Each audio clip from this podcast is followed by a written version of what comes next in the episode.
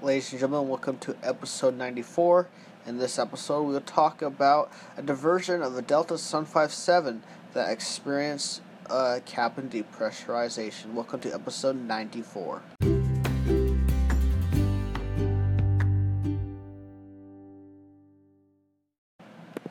So, earlier this week, Delta a Delta Boeing 757 diverts to Denver following loss of cabin pressure. The plane landed safely in Denver with six passengers requiring medical treatment. A Delta Airlines flight from Atlanta to Seattle was forced to divert to Denver after a depressurization event. The Boeing 757-200 made a rapid descent before landing safely at Denver International Airport approximately three hours after departure. Loss of cabin pressure on Delta flight.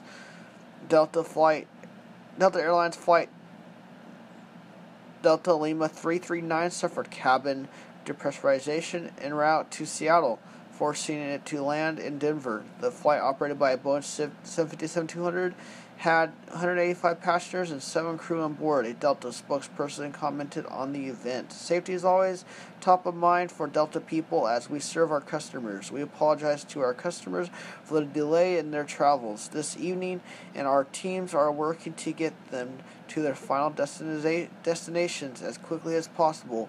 Flight Delta Lima 339 took off from Atlanta at 18, 1806 Zulu. Data from FlightRadar24.com shows that the Boeing 757 initiated a rapid descent to 10,000 feet roughly two hours into the flight. Pilots conducted a controlled descent from 28,000 to 10,000 feet in less than four minutes, amounting to a sink rate of over 4,500 feet per minute. Their crew then declared an emergency with air traffic control for priority landing.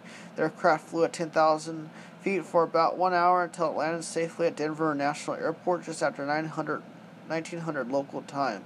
A replacement aircraft, a Boeing 737-900, registration November 876 Delta November, conducted the remainder of the Delta flight and arrived in Seattle at a delay of almost five hours. Oxygen masks were deployed in the event of a cabin depressurization on board safety systems. Will, de- will deploy oxygen masks as a loss of pressure can quickly diminish the level of cabin oxygen. Upon landing in Denver, six passengers required medical treatment. Two of these passengers required hospitalization, while the other four were checked out and cleared at the airport.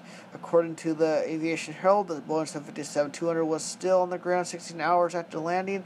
The Aviation Safety publication also classified the event as an accident instead of of an incident. An incident designates a more severe event on board an aircraft, such as those causing serious injury or structural damage.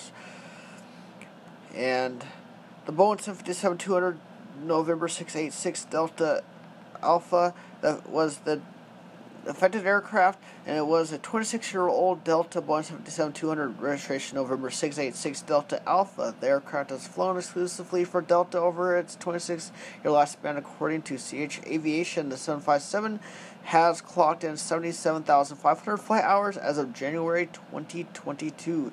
The plane was delivered to Delta in September 1995, and it is fitted with two Pratt & Whitney Pratt & Whitney 2037 engines. It was placed in storage during the early months of the COVID-19 pandemic before re-entering service in 2020. So I'm hoping that those people involved who were hospitalized are okay and that they can be returned to full health here shortly. This has been episode 94. Thank you for listening.